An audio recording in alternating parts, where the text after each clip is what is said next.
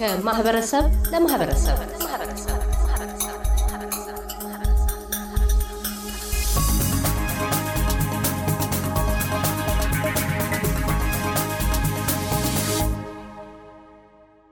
ደራሲ ታክሎ ተሾመ በቅርቡ ሀገሬና ቤ በሚል ርዕስ ከልጅነት እስከ እውቀት ግለ ታሪካቸውን ቀምረው አስፍረዋል። ቀደም ሲልም አራት የተለያዩ መጽሐፍቶችን ጽፈዋል። በሀገሬን ልቤ ተደራሲያን የደራሲውን የህይወት ጉዞ በምልሰት እንዲቃኙ የኖሩበትን ዘመን ክስተቶች በትርክታቸው ኖረው እንዲያልፉና ወደ ውስጣቸው እንዲመለከቱ ጋብዘዋል። የዛሬ ወጋችን መነሻም እትብታቸው ከተቀበረበት ጎርጎራ ነው። በመጀመሪያ ደረጃ ኤስቢኤስ ሀገሬን በልቤ የተሰኘ መጽሐፍቴን እንዳብራራ ለቃለ መጠይቅ ተደረገልኝ ከልብ አመሰግናለሁ። ታክሎ ተሾመ ነው የምባለው። በጎንደር ክፍለ ሀገር ጎርጎራ ልዩ ስሙ ዳህና ገብርኤል መስከረም አንድ ሺ ዘጠኝ መቶ አርባ ዘጠኝ ወይም ደግሞ በፈረንጆች ወይም በፈረንጆች በአስራ ዘጠኝ ስምንት ወላጅ አባቴ ብላታ ተሾመ ይባላል። እናቴ ደግሞ ወይዘሮ ሀብታ ታምራት ትባላለች። እኔ የቤቱ ሁለተኛ ልጅ ነኝ። ለአቅመ ለትምህርት እድሜ ሲደርስ ጎርጎራ አንደኛ ደረጃ ትምህርት ቤት አባቴ ወስዶ አስገባኝ። ከዛ ተማርኩ። ስምንተኛ ክፍል ብሔራዊ ፈተና አልፌ ጎንደር በወቅቱ ቀዳማዊ ኃይለስላሴ ትምህርት ቤት ነው፣ ሁለተኛ ደረጃ ትምህርት ቤት ነው የሚባል እዛ ሄጄ ትምህርቴን መከታተል ጀመርኩ። ከአክስቴ ከወይዘሮ የታክቱ ከወይዘሮ ይታይሻ አንዳርጌ ጋር ሁኜ ትምህርቴን መከታተል ጀመርኩኝ። በዛን ወቅት ከፍተኛ ሁለተኛ ደረጃ ሳሉ ኢትዮጵያ አብዮት ፈንድቶ የእድገት በህብረት ዘመቻም ጥሪ ነበር። ያ የእድገት በህብረት ዘመቻ ጥሪ የእርሶን ህይወት በምን መልክ ለወጠው? ወዴት አቅጣጫ እንዲያመሩ አደረገ? የፖለቲካ ህይወቶስ ላይ ያሳደረው ተጽዕኖ ምንድን ነው? ደርግ ድንበሩን ቤተመንግስቱን ከመቆጣጠሩ በፊት ቀዳማዊ ኃይለስላሴን በትምህርት ቤት ዙሪያ ተማሪዎች የመቃወም ባህሪ ይታይ ነበረ። ሰላማዊ ሰልፍ በማድረግ ቀዳማዊ ኃይለስላሴ ስርዓቱን ማለት ነው ስርዓቱን ይቃወም ነበር። ከዛ በጎንደር ዋለልኝ ዘገየ የሚባል ነበረ ነው በጣም የታወቀ ነው። እነሱ እነሱና ሌሎችም ነቃ ነቃ ያሉ በፋሲለደስ ትምህርት ቤት የአብዮት ነክ የለውጥ ነክ ነገር መቀንቀን ጀመረ። በተለይ የነ ማርታና የነ ዋለልኝ የነ ጥላሁን መገደል ምክንያት በማድረግ የእኛ ትምህርት ቤት ተማሪዎች ሰልፍ ወጥተን በመቃወም ለምን ይገደላሉ በሚል ወደ ሰልፍ ወጥተን ወደ አራዳ አካባቢ ፒያሳ ሄደን ሰላማዊ ሰልፍ አደረግን። ያው በፖሊስም ተበተን ማለት ነው። በወቅቱ የተደበደቡም ተማሪዎች ነበር። እንደዚህ እንደዚህ እያለ ሲሄድ ቀዳማዊ ኃይለስላሴ ንጉሰ ነገስቱ ከዙፋናቸው ወርደው ወታደራዊ ደርግ ተተካ ማለት ነው። ከዛ ወታደራዊ ደርግ እንደተተካ አብዮታዊ ነክ የሆኑ ነገሮችን ሁሉ የመሬት ለአዋጁን፣ የእድገት በህብረት የመሳሰሉ የከተማ ቤት የመሳሰሉ አዳዲስ ለውጦችንን ማድረግ ጀመረ ማለት ነው። ከዛ ገበሬውን አርሶ አደሩንን የመሰረት ትምህርት ከመሀይምነት ማላቀቅ አለበት በሚል በመላ ሀገሪቱ ስልሳ ሺህ ያላነሰ ዘማች ከሁለተኛ ደረጃ እስከ ዩኒቨርሲቲ ያለው እንዲዘምት ተደረገ ማለት ነው። ጥሪ ተደረገ። ያው ታህሳስ አስራ ሁለት ቀን ሺ ዘጠኝ መቶ ስልሳ ሰባት ዓመተ ምህረት ነው የታወጀው እድገት በህብረት።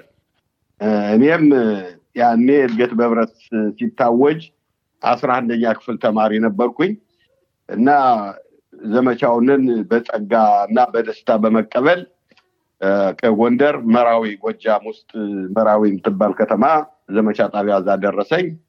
እድገት በህብረት እዛም እንግዲህ የመንግስትን ፕሮግራም የለውጡንን ገበሬውንን መሀይምነትን በማስተማር ሴቶችንን ወንዶችን በየዛፉ ስር በየጥላ በዛፉ ስር ጥላ ስር እየሰበሰብን ፊደል ማስተማር ጀመርን። ከዛም ደግሞ የመሬት አዋጁ ደግሞ ሲታወጅ ደግሞ እሱ ተግባራዊ እንዲሆን መሬት ለሌላቸው ለድሃዎች መሬት እየሸነሸን ከሀብታም እየወሰድን እየሸነሸን ማከፋፈል ጀመርን ማለት ነው። ይሄ ነበር። ያ ወቅት የተማሪነት ህይወቶ በተለይም የእድገት በህብረት ዘመቻው፣ የመሬት ላራሹ ጥያቄ ምላሽ፣ እነኚህ የመሳሰሉት ነገሮች ለትግል ጥሪያችሁ ምን አይነት አስተዋጽኦ አበርክቷል? የኢትዮጵያን ህዝብ ህይወትስ በምን መልክ ቀይሯል ማለት ይቻላል? በወቅቱ የነበረው ተነሱት ጥያቄዎች በተለይም የመሰረት ትምህርት ዘመቻና የመሬት ላራሹ አዋጅ የመሰረት ትምህርቱ በእውነቱ ከፍተኛ የሆነ ለውጥ ነው ያመጣ። በተለይ ሴቶች በሀገራችን ያው ሴቶች ሴቶ የማጀት እንጂ የአደባባይ ሰው አይደለም። ግን መሰረተ ትምህርት በመጀመሩ የተነሳ ሴቶች አንደኛ ከመሀይምነት ተላቀ እንዲላቀቁ ተደርጓል።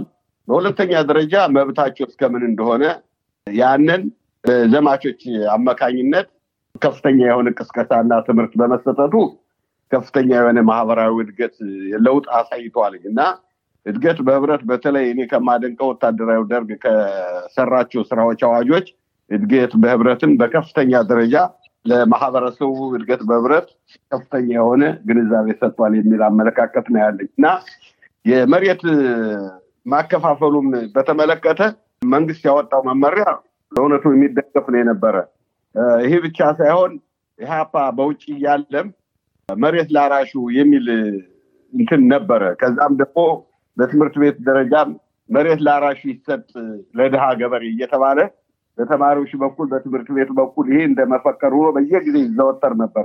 እንደ አጋጣሚ ሆኖ ይህንን መሬት ላራሹ የሚለውን ደርግ ምላሽ ሲሰጥበት ኢህአፓ ይዞት የተነሳው መፈክር ደርግ ስለቀደመው በጣም ቅሬታ አድሮበት የደርግን ፕሮግራም ደግሞ መሰረት ትምህርቱም ይሁን የመሬት ሽንሸናው ድልደላውም ቢሆን እንዳይሳካ ከፍተኛ የሆነ ቅስቀሳ ይደረግ ነበር።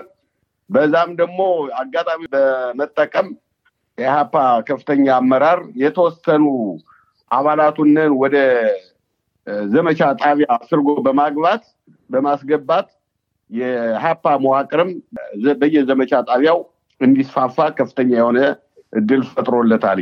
በወቅቱ በተለያዩ ቦታዎች በአንቂነትም ተንቀሳቅሰዋል። የዛን ጊዜ የፖለቲካ ተሳትፎ ምን ይመስል ነበር? ምን ምን አይነት ተግባራቶችን እየተገበሩ ነበር? የድርጅትን ምንነት የተረዳሁትኝ እድገት በህብረት ውስጥ ላይ ነው። እኔ ከልጅነቴም ጀምሮ ያው ደህና ድፍረቱም አብሮኝ ያደገ ነው። በጣም ቀልጣፋም ነበርኩኝ። እንደ አጋጣሚ ያው እድገት በህብረት እዛ ዘመቻ ጣቢያችን እያንዳንዱ የስራ ድልድል አለ፣ የመሰረት ትምህርት አለ፣ የተለያዩ ኮሚቴዎች አሉ። በዛ ውስጥ ኮሚቴ እኔ እንደ አጋጣሚ በመሰረት ትምህርት ኮሚቴ ተዋቀርኩኝ። እንዲያውም ከፍ ብሎ የመሰረት ትምህርት የአንዱ ክፍል ሊቀመንበር ነው የተመረጥኩኝ እና አሁን የምንጓዘው ከዘመቻ ጣቢያችን ከመራዊ ከተማ እስከ ወደ ገጠር ለመሄድ ቢያንስ ቢያንስ አስር ኪሎ ሜትር አምስት ኪሎ ሜትር እንደዛ ርቀት በእግራችን እየተጓዝ ነው የምናስተምር እና እዛው እድገት በህብረት እያለሁ ነው በሀፓ አባልነት እንድዋቀር የተመለመልኩት። ከዛም የመሰረት ትምህርቱን አጋጣሚ በመጠቀም ወደ ገጠር ስለምንሄድ እማምናቸውን ደህና ናቸው የምላቸውን የተወሰኑ ጋራ መወያየት ጀመርነን። ከዛ ስራዬ ብለን ያዝነው ፕሮግራም እያወጣን በመንገድም እንደገና ዘመቻ ጣቢያም ደግሞ እዛው እያለን ወጣ ብለን በዛፍ ስር ስለ ማርክሲዝም፣ ስለ ሌኒኒዝም፣ ስለ አብዮቱ ይበልጥ ያላለም የሀፓ እንዴት መጠናከር እንዳለበት ስለዛ መዋየት ጀመርነን።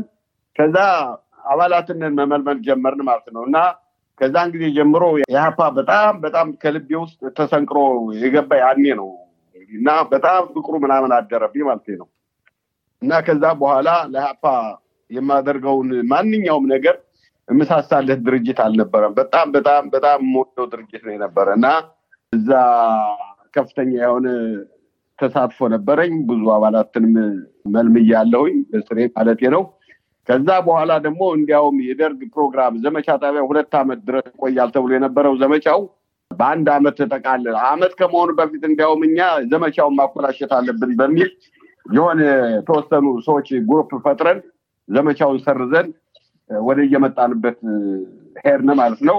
ከዛ በኋላም ያው እኔ ስራዬ ብዬ የሀፓን ጎንደር ተቀምጭ የሀፓን ድርጅታዊ ስራ በማደራጀት በዛ ከፍተኛ የሆነ አስተዋጽኦ ማድረግ ጀመርኩ ማለት ነው። ህይወቶ በዛው በአገር ቤት ብቻ ተወስኖ አልቀረም። የኢህአፓ የፖለቲካዊ ትስስሮ እንደዚሁ ስደት ወደ ሀገረ ሱዳን ገፍቶታል። ያ ሊሆን የቻለው እንዴት ነው? ኢትዮጵያ ምድር ለቀው ወደ ሱዳን እንደምን ገቡ? የሱዳን ህይወቶስ ምን ይመስል ነበር? እንግዲህ ያው ኢትዮጵያ ውስጥ እያለሁ ግርግሩ ቀይ ሽብሩም ነፃ እርምጃውም ሁሉም እንትን ባለ ጋብ እያለ ራስን የማጋለጥ ዘመቻ ተጀመረ። ራስን የማጋለጥ ዘመቻ ሲጀመር ያው ሁሉም አጋለጠ። የሀፓ መዋቅርም እየተዳከመ ሄደ። ከዛ የሚጠፋውም ጠፋ። የሚሞተው ሙቷል። ያው በነፃ እርምጃ የተረፈውም እግሬ አውጭኝ ወይም ደግሞ እንግዲህ ራሱን ለማዳን ነው በህይወት ነው የተረፍነው። ራሳችን ለማዳን ነበር ያደረግነው።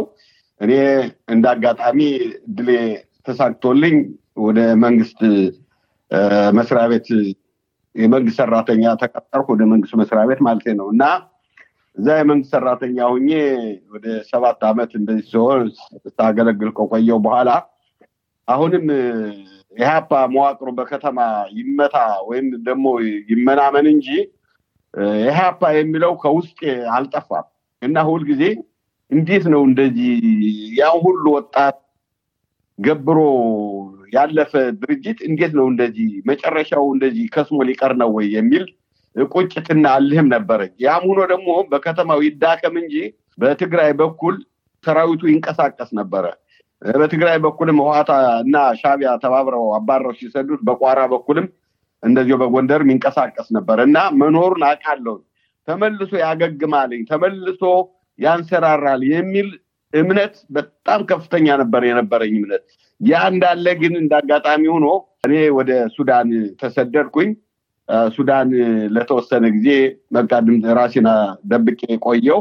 በመጨረሻ ግን ኢያግና ኢድሃቅ የሚባል ቅንጅት ፈጥረው ነበረ እነ መርሻ ዮሴፍም የሚያስተባብሩት። ከዛ እኔ ፍቅሩ ስላለኝ በግሌ የሀፓን መዋቅር ስር እንዲሰድ መመልመል ጀመርኩ። አሁን እንደዛ እያደረግኩ የተወሰኑት መልምዬ ከእነሱ ጋራ እየተወያየን እያለን ካርቱም የሀፓ አባላት እንዳሉ ዜናው ደረስኩበት።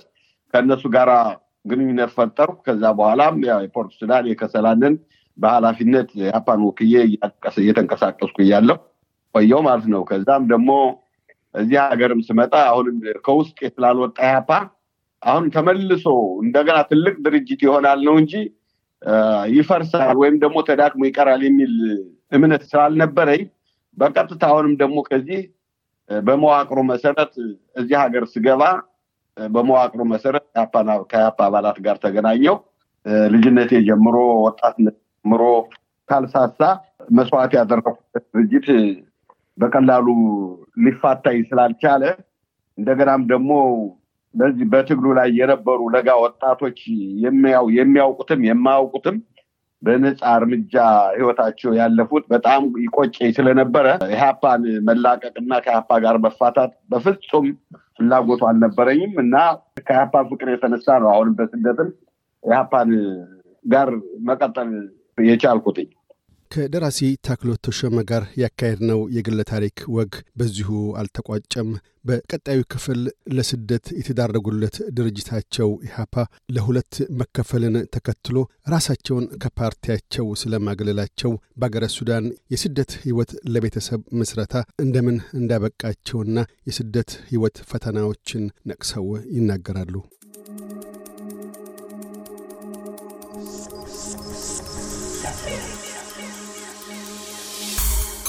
ከማህበረሰብ ለማህበረሰብ